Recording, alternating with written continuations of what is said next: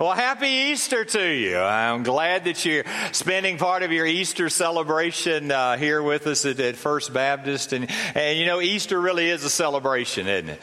It's a celebration of uh, all that Jesus said and all that Jesus did. It's a celebration that, that it's kind of built on a, on a validation, a validation of, of the resurrection. That in the resurrection, it was as if God the Father validated everything that Jesus said, everything that He taught, everything that he did. Easter is a celebration because the whole Christian faith hinges on the reality of the resurrection. Paul said if there is no resurrection, then, then our faith is worthless. We are to be the most pitied of all people. But because of the resurrection, uh, we have life, we have hope, we have so much uh, to, to celebrate. It's also a celebration of faith, uh, of a faith that, that makes a, a transformational difference in, in the lives of individuals and the lives of families, not only for here and now now, uh, but forever and ever. And that's perhaps why one of the most beloved scriptures in all the New Testament is a very simple one. Some of you may have heard it for many, many years. Maybe you even committed it to memory somewhere uh, along the way. For God so loved the world that he gave his only Son, that whoever believes in him should not perish, but have eternal life.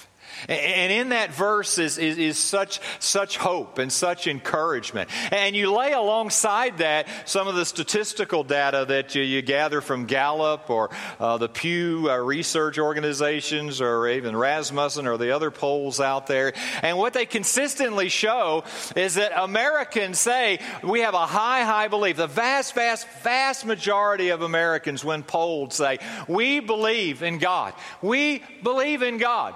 In fact, is the majority of Americans would even say, we believe in the resurrection. We, we believe that Jesus was resurrected from the dead. And that sounds like terrific news when you lay a promise like that alongside some of that research.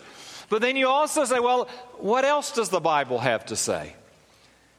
And in Jesus' own words, Jesus the crucified, Jesus the resurrected one, in Jesus' own words, not everyone who says to me, Lord, Lord, will enter the kingdom of heaven, but the one who does the will of my Father who is in heaven. Now, immediately when we read a verse like that, we think, all right, how does that line up with John three 3:16? And what it begins to hint at, if not say very explicitly, is that not everybody that says they have faith has faith. Not everyone who might answer yes to a poll necessarily has transformational faith. You can't tell a true believer just by their words. In fact, is Jesus' half brother, James, who became a leader in the church and wrote a letter that's been preserved for us in the New Testament that bears his name. The, the, the book, we call it sometimes the book or the letter from James, put it this way What good is it, my brothers, if someone says he has faith but does not have works? Can that faith save him?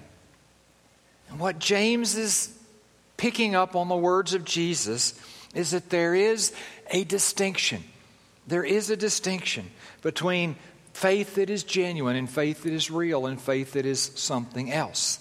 That you can't just look at someone, what they say or even what they feel or what they think, and know if there's a real faith. That there has to be some evidence of that in life. This goes back to something they do. As I was thinking about that, I thought about kind of one of the discussions in our culture right now. And I don't know if you've been tracking with any of it or not. It's not a new phenomena, but it's kind of taken on a, new life because of the speed at which news travels. It's called fake news, right? Fake news. What in the world is fake news? Well, fake news has a lot of different varieties. Sometimes fake news just appears on a legitimate website as a news story, but it's basically click, clickbait. It's clickbait. It's kind of this story to get you to click on this so it'll take you to another website where they can uh, sell you something or they can gather your information or drop something on your computer or whatever it may be. So it's really a fake news story that's just designed to be clickbait, to get you to another website. There's another variety of fake news, and that's news that, that's not totally factual. In fact, is it may be more fabrication than factual, but it has kind of a, a headline, and it has a purpose. The purpose is to get disinformation or to distract or, or maybe even kind of in a propaganda way. And this became real prevalent even during the last election cycle, as there was all these accusations of campaigns floating fake news stories to try to distract from messages or give misinformation out there along the way to confuse the mind of the public. And, as I thought about that kind of phenomena and, and what's made it more real now in our culture, it used to be fake news stories would sometimes just get a life in, in kind of mainstream media, or maybe you'd get an email from somebody passing along this story. But now, in the day and age of social media, news stories, even fake news stories, can go viral in a matter of moments. I mean, it can, it can spread like wildfire. And so, uh, you know, everything in your Facebook feed's not true, by the way. Just, just, a, just a thought, just a thought there, right? I mean, there's a lot of, a lot of nonsense out there that gets passed as, as real news sometimes. But as I thought about fake news and real news, I thought about what the Bible says about fake faith and false faith. That there is the genuine article, and that is distinct and different from that which sometimes passes as faith, particularly in a culture like ours where it's still somewhat culturally acceptable to, to say you're, you're a person of faith as long as you don't get too crazy about it, right? So, what is that distinction? And so, as I thought about Easter Sunday morning, and I thought about us gathering here, I thought about all the things we could talk about. And if you're in one of our Bible study groups, adult Bible study groups on Sunday morning, uh, you'll be studying kind of some of the passages that have to do with the resurrection. But here's, here's what I desire this morning. I'm just going to tell you on the front end. My desire this morning is that you would get crystal clear on some of the characteristics of genuine faith. I, I want every person that walks in and out of this room over the course of three services this morning to have clarity of understanding what is genuine faith versus that which might just be faith that shows up in a random poll along the way. And so, in order to do that, I'm going to just kind of take that word faith and use that kind of as an outline this morning F A I T H. But as I do that, here's my hope. My hope is that you'll get crystal clear on this because I know. I know the power of genuine faith. I know the power of genuine faith to transform your life here and now and to transform it for all eternity. I know the danger of placing a hope and trust in fake faith. And so I want you to have crystal clear clarity over what is genuine faith. And then perhaps allow God's Spirit to speak to you about the, the genuineness of your faith experience. So let's dive in. The F stands for follow. That genuine faith follows his lead, it follows the rightful leadership of Jesus Christ in my life. The first invitation of Jesus to his disciples was to follow him. And he said to them, Follow me, and I will make you fishers of men.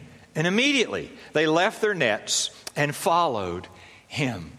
Now, there's a lot there. One of the first things that's there is I want you to see what he's inviting you to. He's inviting you to a relationship. Follow me. He's not saying just follow some abstract set of teachings or a list of, of rules, right and wrong, but he's saying, I want you to follow me. I want you to engage in and enter into this personal relationship with me. Follow me. But for some of us, when we hear that word follow, that follow me, we begin to say, oh, I don't know. I mean, isn't following Jesus, that, isn't that kind of dull? And maybe doesn't that take the fun out of life? And isn't following Jesus about all the things that you don't do or can't do or shouldn't do or whatever it might be? what I say to folks is, you don't understand Jesus. You don't understand Jesus. When you read the New Testament, when you read the life of Jesus, you, you see someone who is radical, someone who is revolutionary, someone who invites you to live in a countercultural way, who invites you to engage in a lifelong adventure of walking with God and seeing God do incredible things in you and through you in the lives of other people. If you truly follow Jesus and not just be religious, but if you truly follow Jesus, it becomes powerful, it becomes transformational in your life. Following Jesus brings so much to my life here and now, as well as for all eternity. And so, the essence, the first characteristic of this multifaceted jewel of faith is follow his lead. And when I follow his lead, it brings so many benefits into my life. I'll just highlight two very quickly quickly this morning. The first benefit it brings is clarity. When I follow Jesus, it brings a clarity to my life. Jesus' words again I am the light of the world. Whoever follows me will not walk in darkness, but will have the light of life. Well, what he's saying to us is listen, when you follow me, when you follow me, I, I, begin to give you insight. I can give your life focus. I can give your life direction. I can bring a, a perspective to bear in your life that will change the way that you live your life. There are so many folks that drift through life. There are so many folks that just take their cues from what everybody else around them is doing. Well, when I in- invite Jesus to be the leader, when I follow his lead, he begins to bring clarity. He begins to be direction. He gives me purpose. He gives me focus. He gives me a radically different perspective. I see life differently because I am following him. He gives to me clarity. But not only clarity, but Jesus also brings stability, brings a stability into my life when I follow his lead. Jesus often told in stories. If you read the New Testament, you find him telling stories all the time. Well, oftentimes we'll call them parables. And among the, the, the stories that he told, he told a story of two builders. Two builders who were building a house who built on two very different foundations. One of the foundations was sand, one of the foundations was rock. And he said, What inevitably happens, storms come. And when those storms came, the two houses on two radically different foundations had two very different uh, stories from that point forward.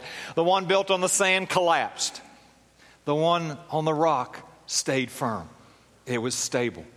And then Jesus went on to make application. And when he made the application to the house built on the rock, he did so with these words Everyone then who hears these words of mine and does them. That's the essence of following his lead. Hear what he says and adjust and does them.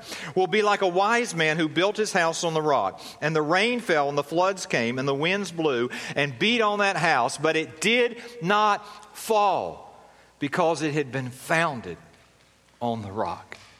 Listen, this is what I know about my life and yours. You will have storms. You will have storms. And some of you are here this morning and it's a beautiful Easter day and maybe you got eggs to hunt and meals to eat and all those things, but you're in, still in the middle of a storm. You are in the middle of a storm. Some of you just come out of a storm. All of us, if we hang around long enough, are going to head into another storm eventually, right? Storms are an inevitable part of life. The question is, what gives you stability in the midst of the storm? Following Jesus, following his lead, not only provides direction and clarity, but it provides stability in the midst of life's inevitable storms.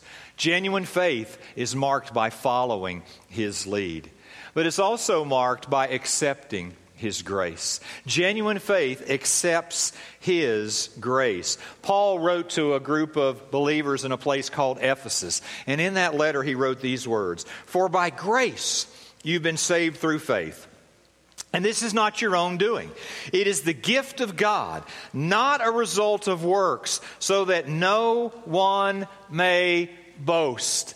It's not about what I bring to the table. It's not about earning anything. It's about what He has given to me by His grace. And fact is, the Bible makes it pretty clear what I bring is a huge debt. What I bring is a real problem. Paul put it this way For the wages of sin is death. What I have earned, what I deserve by choosing my way instead of His way, by pushing God to the periphery of my life, by ignoring Him, by, by following my lead instead of His lead, Though doing that, I have brought death, physical death, but far worse, an eternal death, a separation from God now and for all eternity.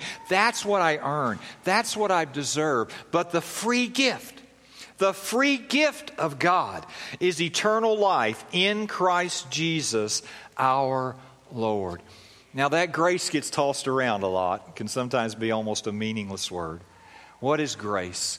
Grace is God giving me what I need instead of what I deserve. It's God giving me what I need instead of what I deserve. What I need is forgiveness. What I need is restoration. What I need is, is, is a new heart, a new life, a new capacity. I can't get any of those things on my own. I have to accept His grace. And the first step in accepting His grace is admitting my need. I can't do it. You did for me what I cannot do for myself. Genuine faith doesn't try to earn God's love. Genuine faith recognizes it could never earn God's love. Sometimes when I'm in a discussion with someone about, uh, uh about faith, about a relationship with God, sometimes they, they kind of pull out the trump card, you know. Their trump card goes like this Well, I'm a pretty good person. I believe in God. I try to keep the Ten Commandments, or I try to live by the golden rule, or whatever it might be. And those are all admirable things, and the world would be much better off if everybody actually tried to do those things. The catch is, those things in and of themselves don't make me right with God. The way that I try to explain it is an illustration that helped me years ago. It's the difference between do and done. See, almost every religion in the world you can spell with the word D O, do. I do things. I do things to earn God's favor. I earn, do things to earn God's approval. I do things to earn God's forgiveness. That's almost every religion in the world when it, you boil it down. But authentic biblical Christianity is spelled done, D O N E. It's not what I do, it's what Jesus Christ has done for me. That Jesus came to live the life that I was called to live, a life of perfect love and perfect obedience. That Jesus died the death that I deserved to die as punishment for my sin.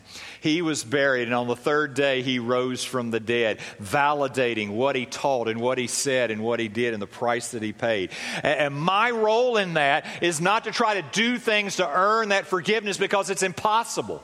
My role is to accept His grace, to accept His grace and to say, God, thank you that you did for me what I could not do for myself. God, I admit without you, I'm helpless and hopeless. But because of what you did, I have hope. Because of what you did, I can have a new life in Jesus Christ. And so I ask you, I ask you to pour out your grace, your unmerited favor in my life. Genuine faith follows his lead.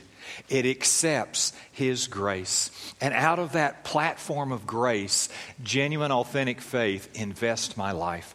It invests my life for Him. Paul, writing to the Romans, put it this way Do not present your members, talking about the members of your body, do not present your members to sin as instruments for unrighteousness, but present yourselves to God as those who have been brought from death to life and your members to God as instruments for righteousness. For sin will have no dominion over you, since you are not under law, but under grace. When you accept His grace, you now have a new capacity to live. You now have a, a, new potential for living. You can order your life. You can invest your life in an entirely different way because sin no longer has the right to rule and have dominion over you. Authentic faith recognizes this new capacity, this new life, this new potential that I have in Jesus Christ. To the Corinthians, Paul said, And he died, being Christ, he died for all, that those who live might no longer live for themselves, but for him who for their sake died and was raised. That, that I begun to understand, listen, I, I, don't, I don't live for myself. I don't live to invest my life in only me. It isn't about me. It is about Him. And I want to invest my life. I want to spend my life for Him. All of us are going to spend our life on something, right? Some folks spend their life in survival. And we have to survive. But that's kind of about the highest level of living. I mean, they, they work, they pay the bills, they do kind of keep the house up, fulfill obligations, go to bed, get up, and do it all over again. Day after day turns into week after week, month after month, year after year. They're existing, but they're kind of surviving. They're surviving. Some folks want a little bit more than that.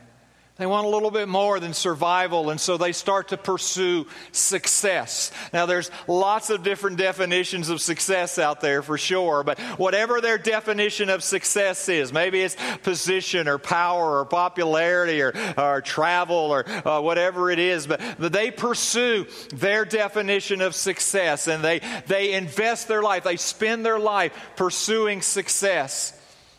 But some of you may be at the point that many have found themselves at after 20 plus years of pursuing success.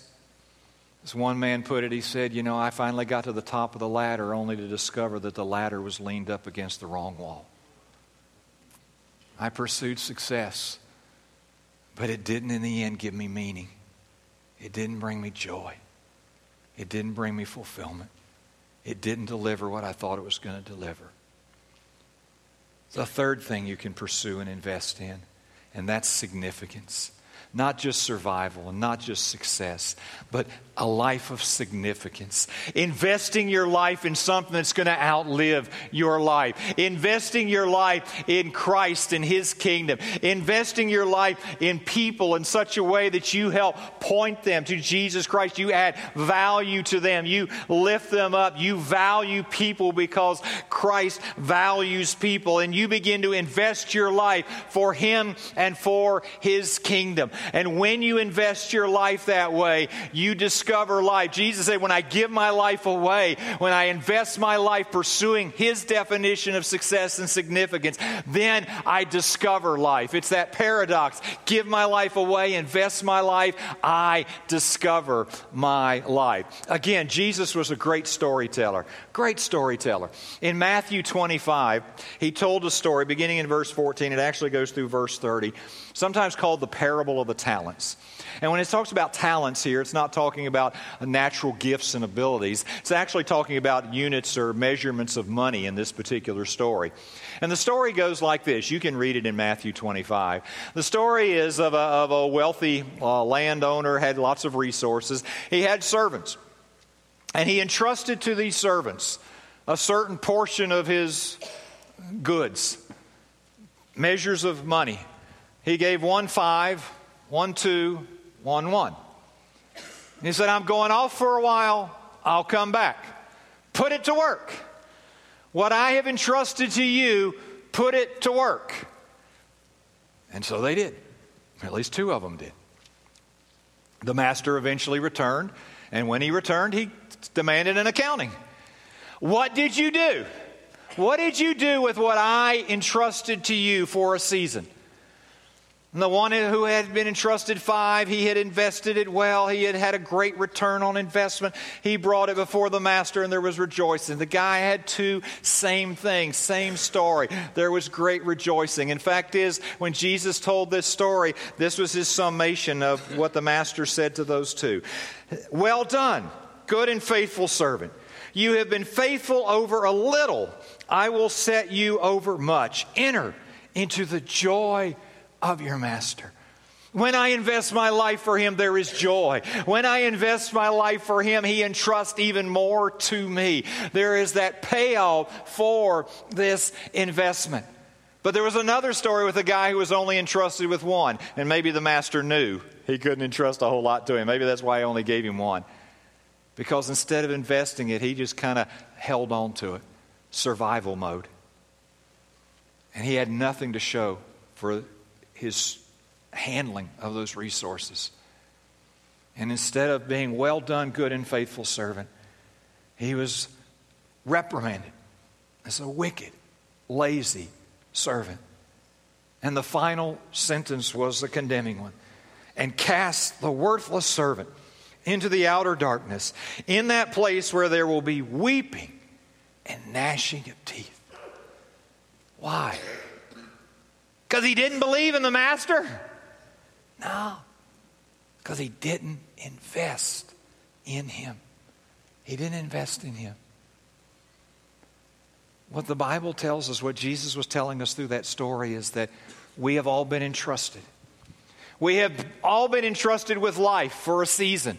And with that life, we have gifts and talents and abilities. We have financial, and physical resources. We have opportunities and all of those things. All this we've been entrusted with. But there is going to come a day when there is going to be an accounting, where the master is going to come back, and there's going to be at least two key questions that'll be a part of that accountability. The first question is, What did you do with my son Jesus? I think the Father's going to ask every one of us, What did you do with my son Jesus? Did you give him lip service, or did you give him your life? Did you give him a passing nod of belief? Or did you follow his lead and accept his grace? And then, I think the second question is what did you do with what I gave you? What did you do with what I entrusted to you? Time, treasure, talents, just slice it up any way you want. What did you do? What you do with your one and only life matters. That's why, if you've been around here for a while, you've probably heard me ask, What are you going to do with your one and only life? It's going to matter for all eternity.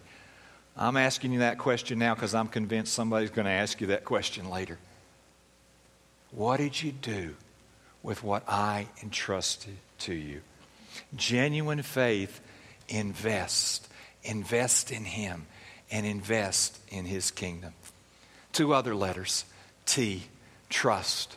Genuine faith trusts His wisdom and His strength. All, all, the, all that, that, that we go through in life can sometimes test us, can it? And what the encouragement of Scripture is, therefore, Therefore, as you have received Christ Jesus the Lord, so walk in him. How did I receive him? By his grace through faith. That, that I, I place my trust in Him, in the completed, finished work of Jesus Christ. Genuine faith continues to trust Him, continues to trust in His perfect provision, trust in His wisdom, and trust in His strength. And, and so we come to those encouragements of God's Word, such as Romans 8 28. And we know, and we know that those who love God all things work together for good for those who are called according to his purpose. So that we come and say, God, the truth is, there are so many things I don't understand in life. I don't understand why this happened. I don't understand why I'm going through this. I don't understand why this trial. I don't understand why this hasn't worked out. God, I don't, there's so many things I don't understand. But God, what I do understand is that you're still in control. What I do understand is even when I don't understand, you understand. What I do understand is that I can trust that you are at work, even in this thing that seems like a mess and I don't understand it, but you are at work, causing all things to work together for good those who love you and are called according to your purpose. Paul would write to some folks in a place called Philippi, writing from a place of imprisonment. And he would say, You know, there have been seasons in my life where I have had abundance, things have been going well. And there have been other seasons in my life where I have suffered terrible need. But what I have discovered, whether it's a season of abundance or a season of need, I can do. I can do all things through Him who strengthens me. Genuine faith says, God, what I understand is that whatever you allow in my life, good, bad, ugly, whatever you allow in my life, you will give me the strength that'll be sufficient for the opportunity. Strength that is sufficient for the challenge. Genuine faith, and we all have ups and downs, and we all have good days and bad days, but genuine faith, trust in God's wisdom, God's timing, God's love, God's strength. You want to know the surefire sign that you're not trusting in God's wisdom and strength? Here it is worry. Worry. Every time I let worry grab, grab my throat, I know I'm not trusting. I'm not trusting His wisdom. I'm not trusting His strength. I'm not trusting in His love and timing and power. Worry is the sure sign that I'm not trusting. The opposite of, of trusting is worry. Is worry. Genuine faith pushes beyond worry, and we all experience that emotion, but pushes beyond worry to trust in His wisdom and His strength. And the H is to hold on to hold on. Genuine faith is characterized by holding on to his promises. Someone said there's over 7,000 promises in the Bible, an incredible number of promises in the Bible. And what the New Testament tells us is that all the promises, for all the promises of God, find their yes in him. Jesus is the fulfillment of all the promises of God. All of those thousands of promises that Scripture gives us find their their ultimate fulfillment. Their, their, ultimate meaning, their ultimate delivery system to us is through Jesus Christ. For all the promises of God find their yes in Him.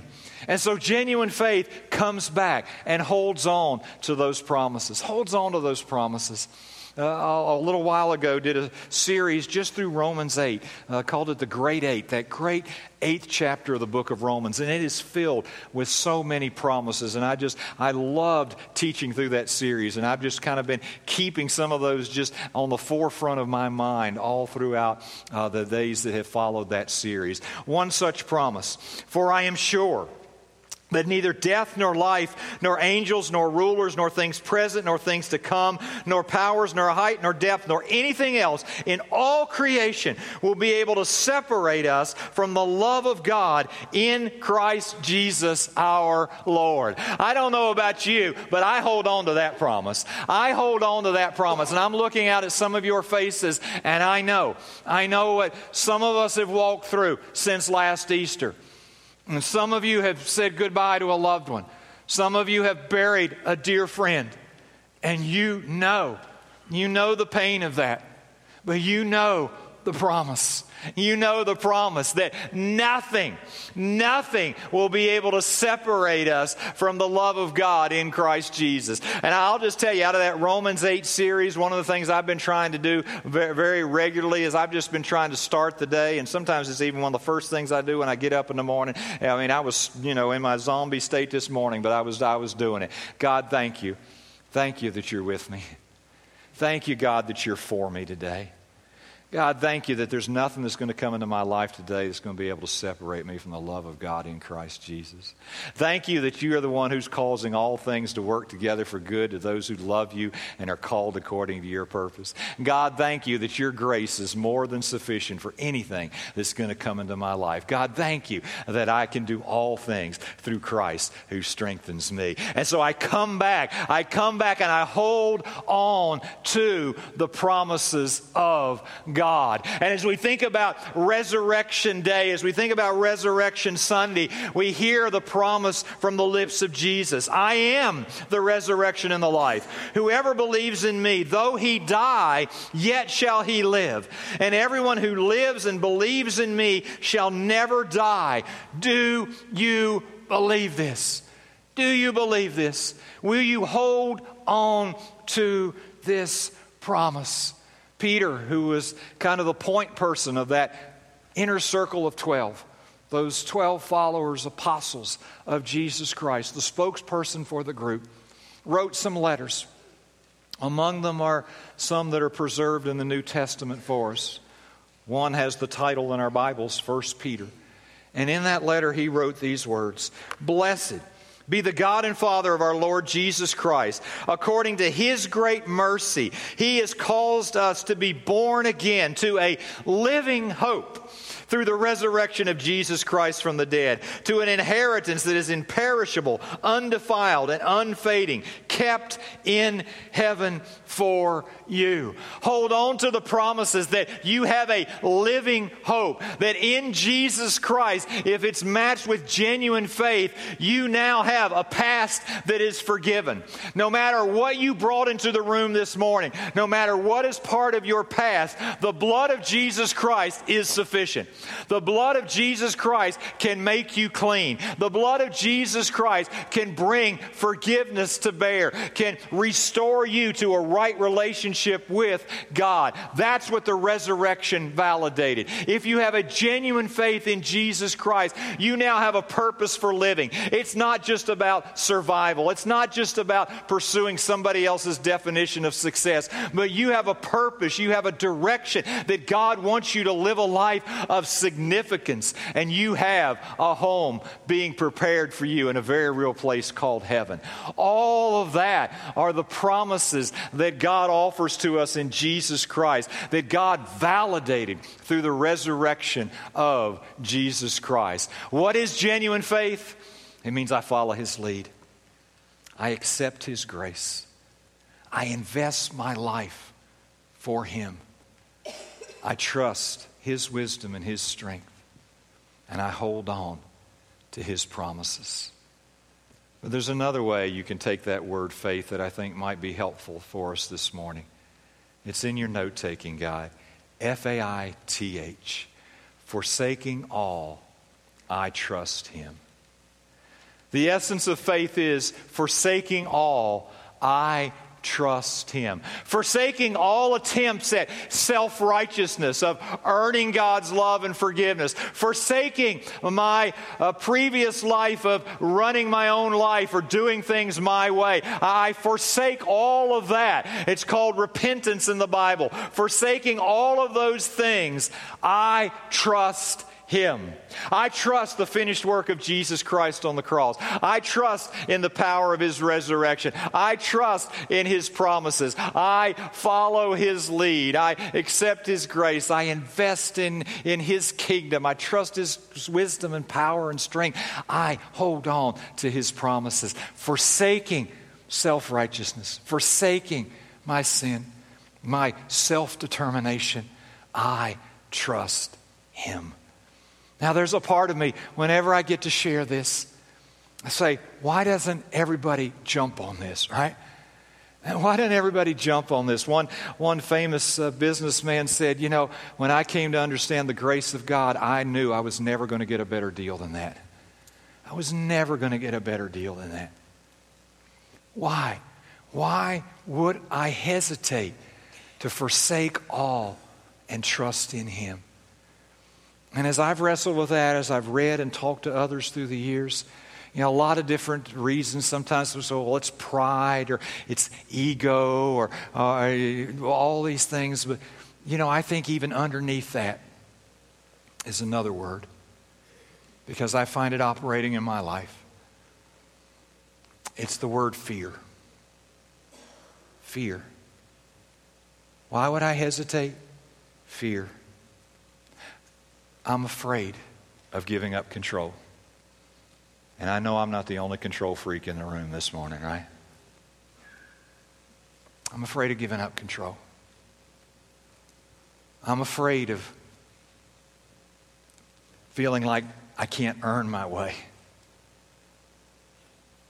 And sometimes I'm afraid to let God really be God of my life. But you know what the Bible says? Perfect love casts out fear. When I understand God's love, it casts out that fear. and it enables me to forsake it all and trust in him.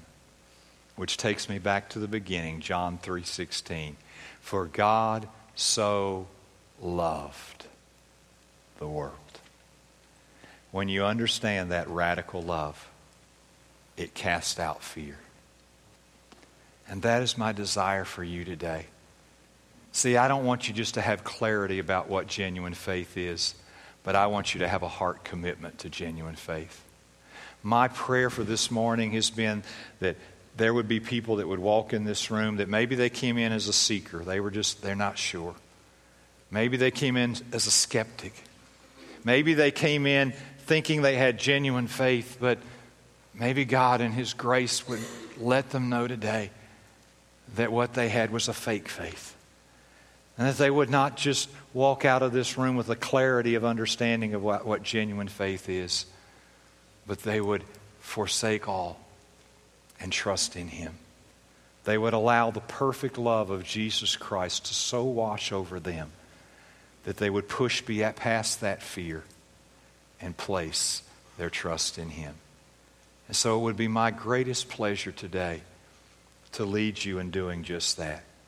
And this is what I want to do. In just a moment, I'm going to give voice to a prayer. And I'm not going to ask you to pray that out loud. What I'm going to ask you to do is just just to be still and if it helps you to bow your head and close your eyes, please feel free to do that if it helps you to focus. But as I just articulate these words, if it sounds like what you want to say from your heart to God today, then I'm just gonna I'm just gonna ask you where you're at just to just to say, and you can say it in your head, God will know, or you can even mouth it quietly with your lips. But as I walk through this, maybe today you just need to say, Me too, God. Me too. That's what I want. That's what I need. That's what I want to do. And I guarantee you that if you mean business with God, He means business with you.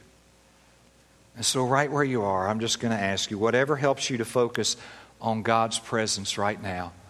I just want to give voice to a prayer. And if this prayer is helpful to you, if it puts into words what you want to say to God today, just tell Him by saying, Me too. So I go through these sentences, just say, Me too. Me too, God. Let's pray. Oh, dear God. Thank you. Thank you for what you have done in love for us. And today I just pray, Jesus, I want to have a real faith in you, not a fake faith. Thank you for dying for my sins and showing me the way to live. Say, Me too. Me too, God. Today I want to become a true believer in you. I want to follow your lead. I want to accept your gift of grace. I need your forgiveness and mercy. You made me for significance, and I want to invest my life in serving you. I want you to help me trust in your wisdom and your strength. And I want to hold on to your promises when times are tough. Maybe today you just need to say, Me too. Me too, God. And as you just continue to sit before the Lord, I'm, I'm going to ask you if you still have a Connect card.